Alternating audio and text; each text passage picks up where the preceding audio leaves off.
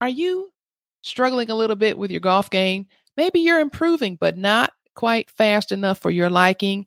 You're unclear about some things. Maybe you're not quite sure on what to practice, how to practice. You're looking for community that's supportive. You're looking for world class coaching. Maybe you don't live near a great coach. Any of these things apply, then I think I'm talking to you. We are so excited to announce that the doors to the Goal Getter Golf membership will be opening very, very soon. And so I'm inviting you to get on the wait list so that you can learn more about it and then sign up. We are all about helping you play your best golf no matter where you live, world class instruction, tips, tools, community, curriculum, all of those things at a fraction of the cost, frankly, of standing in front of someone like me. And we're going to move you to the next level. So if you're interested, click on the link in the show notes here to get on the wait list. Goal Getter Golf membership. It's here for you. Welcome to the Smart Golfer Podcast, where we help aspiring golfers improve their skills, strategy, and know how for better performance, fun, and play. I'm your host, Dr. Greta Anderson, and I am beyond excited to help you move from just hitting balls to playing your best golf. So let's get to it. Hi there. Thanks so much for tuning in today. So, in this episode, which is going to be a really short one, I want to spend some time talking about something that is really important. And I see quite a bit of it. So, as you guys know, I teach full time. I'm a golf professional and I teach a lot of women. I also teach a lot of uh, several large corporate groups, um, you know, kind of have little mini schools for several corporations, if you want to kind of describe it that way. Well, one day recently, some of, I was teaching a class and actually one of the students that came to the class, she was actually kind of a graduate of um, last year's program. And needless to say, she's been playing and she's been practicing and she hits just an amazing ball.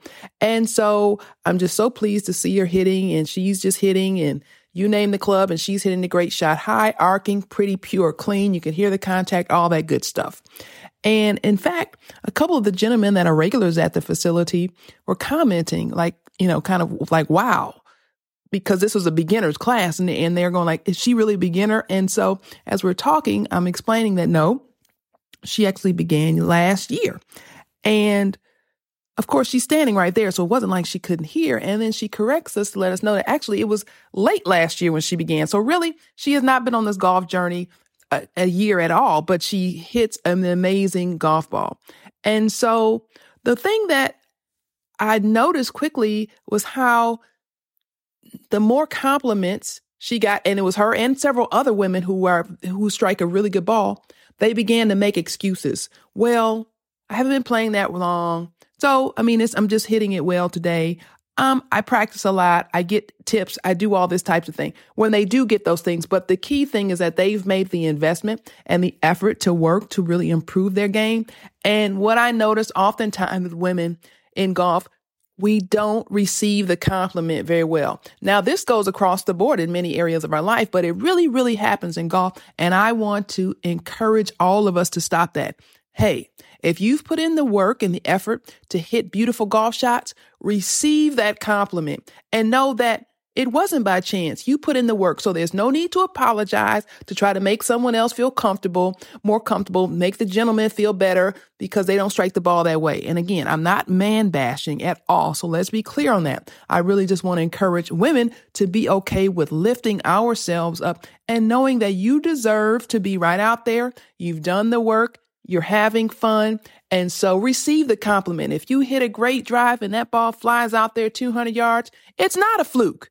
You did the work. So that is kind of my short statement of the day. Stand in your success, ladies. Let's all do it because sometimes we just don't want to give ourselves credit for whatever reason. And sometimes I tend to think that's rooted in the fact that we feel like maybe we kind of don't belong out there or this still isn't our playground. Yes, it is. Yes, it is. So that's it for now. Thanks so much for tuning in, and I will see you in the next episode. Bye for now.